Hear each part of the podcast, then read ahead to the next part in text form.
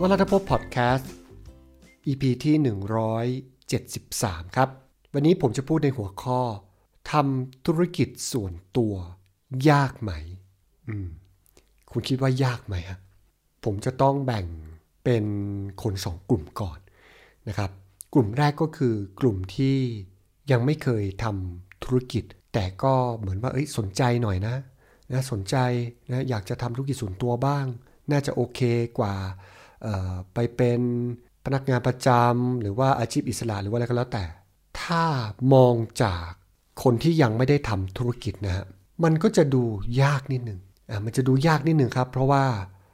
มันไม่รู้จะเริ่มยังไงถูกไหมฮะมันไม่รู้เอ๊ะฉันจะยังไงก็อยากทำแล้วมันต้องยังไงก่อนนะต้องจดบริษัทก่อนหรือเปล่า ต้องมีเงินทุนไหมต้องมีออฟฟิศหรือเปล่า ต้องจ้างพนักงานตั้งแต่แรกหรือเปล่า แล้วฉันจะทำธุรกิจอะไร จะขายสินค้า หรือว่าจะทำงานบริการ หรือว่าจะทำการผลิต หรือจะทำการเกษตร หรือว่าอะไรเดียหรือว่าทำออนไลน์ เป็นยูทูบเบอร์ทำ Facebook คือมันจะคิดไม่ออกเลยตั้งแต่แรก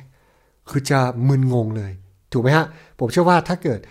คุณยังไม่เคยทำธุรกิจ คุณจะคิดประมาณอย่างนี้นั่นแหละ แต่พอมาอีกกลุ่มหนึ่งคนที่เคยทำธุรกิจแล้ว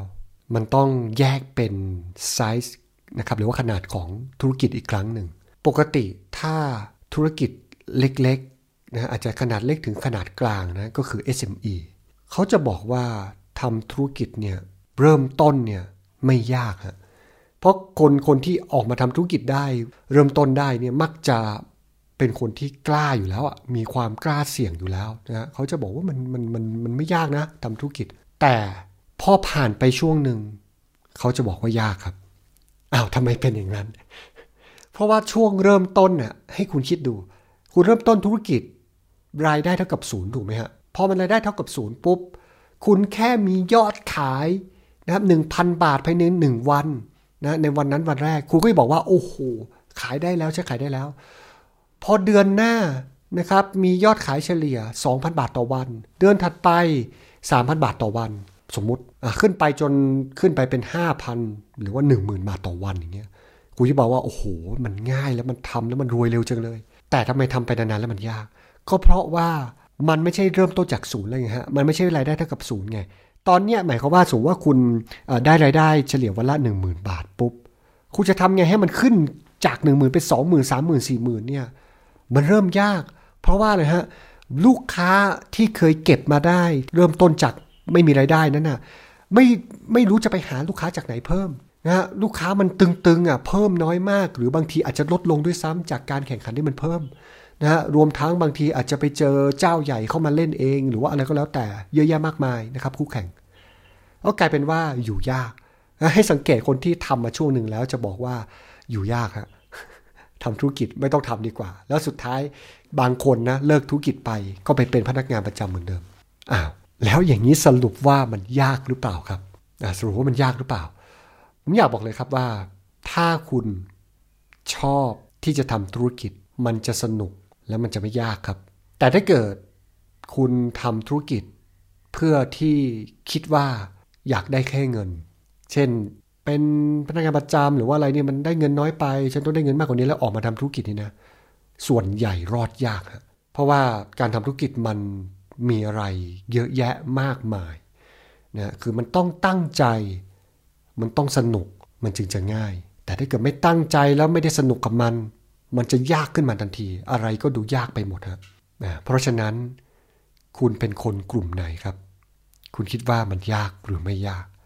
นะฮะแต่ถ้าเกิดคุณมีหัวใจของผู้ประกอบการนะฮะ ไม่ว่าคุณจะยังไม่เคยทำธุรกิจหรือว่าคุณทำธุรกิจอยู่แล้วนะครับ ยังไงก็มันก็ง่ายขึ้น นะเพราะว่ามันจะสนุกสนานไปกับมันเหมือนที่ผมบอกแล้วนั่นเองทีนี้ถ้าเกิดว่าคุณอยากจะเริ่มธุรกิจนะฮะเกี่ยวกับออนไลน์เนี่ยนะครับ นอกจากที่คุณจะไปเริ่มการขายของแล้ว เหมือนที่ผมเคยบอกในหลาย ๆ ตอนในพอดแคสต์นะครับ คุณจะเริ่มโดยวิธีการทำ YouTube ก็ได้ เหมือนผมตอนนี้ผู้ติดตามของผมที่เยอะที่สุดก็คืออยู่ที่ YouTube นะครับก็คือมีหลายแสนคนติดตามผมอยู่ ทีนี้เนี่ยการทำ YouTube มันดีอยู่อย่างครับ มันเริ่มต้นโดยไม่ต้องลงทุนอะไรเลยก็ได้นะครับเหมือนผมเนี่ยผมมีแค่มือถือกับความรู้ของผม ผมก็เริ่มต้นได้แล้ว จริง ๆ แล้วถึงตอนเนี้ยนะครับที่คุณฟังเสียงผมตอนนี้ผมก็แค่มีไมค์ตัวหนึ่งแล้วก็เอามือถือนั่นแหละอัดออที่จริงก่อนหน้านี้ ไม่ใช้ไมค์ก็ยังได้นะครับอัดไปกับไมค์ที่ติดมากับมือถือก็คือไม่ใช้อะไรสักอย่างนะแค่เปิดเเปิดตัวที่อัดเสียงนะครับ มันก็อัดได้แล้วนะแล้วก็เอาลง YouTube อย่างเงี้ยหรือว่าเอาลง แอปพอดแคสต์ต่างๆ ก็ได้แล้ว สิ่งที่มันจะต้องมีก็คือเนื้อหาหรือว่าคอนเทนต์ที่ผมต้องเอามาพูดเท่านั้นเองนะครับทีนี้ YouTube มันดียังไง มันดีตรงที่ว่าถ้าเกิดคุณทำคลิปไปแล้ว มันสามารถทำให้คนเนี่ยมาดูได้แบบเรื่อยๆนะโดยที่ทาง YouTube เขาจะแนะแนะนำไปเรื่อยๆ แต่การที่จะให้ YouTube แนะนำคลิปของคุณเนี่ยไปให้คนอื่นได้ดู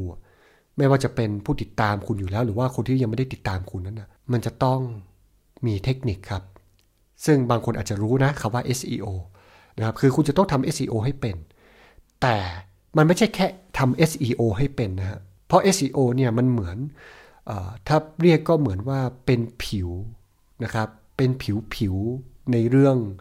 ที่จะทำให้ YouTube เนี่ยรู้จักแล้วก็คลิปของคุณไป แต่ที่จริงมันยังมีเนื้อชั้นในนะครับ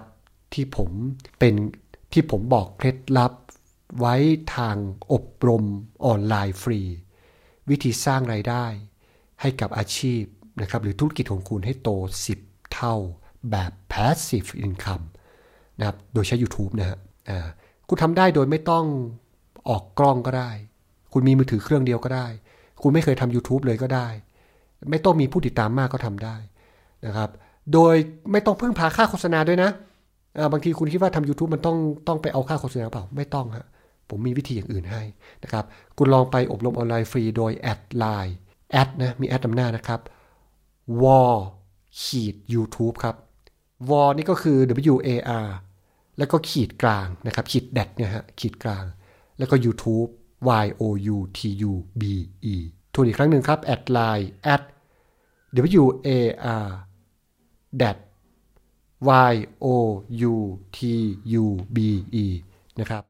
ก็คือ at wall that youtube นั่นเอง โอเค ยังไงก็ลองเข้าไปอบรมฟรีกันละกันนะครับ ในไลน์นั้นจะมีระบบอัตโนมัติบอกลิงก์ให้คุณไปดูครับอ่าโอเคนะครับ หวังว่าคุณจะรู้คำตอบแล้วว่าทำธุรกิจส่วนตัวนั้นยากไหมนะครับ แล้วก็ยังไงก็สามารถติดตามพอดแคสต์ของผมนะครับเวลาทุกพอดแคสต์ใน EP ที่ 174 ในสัปดาห์ต่อไปได้นะครับ โชคดีทุกคนครับ สวัสดีครับ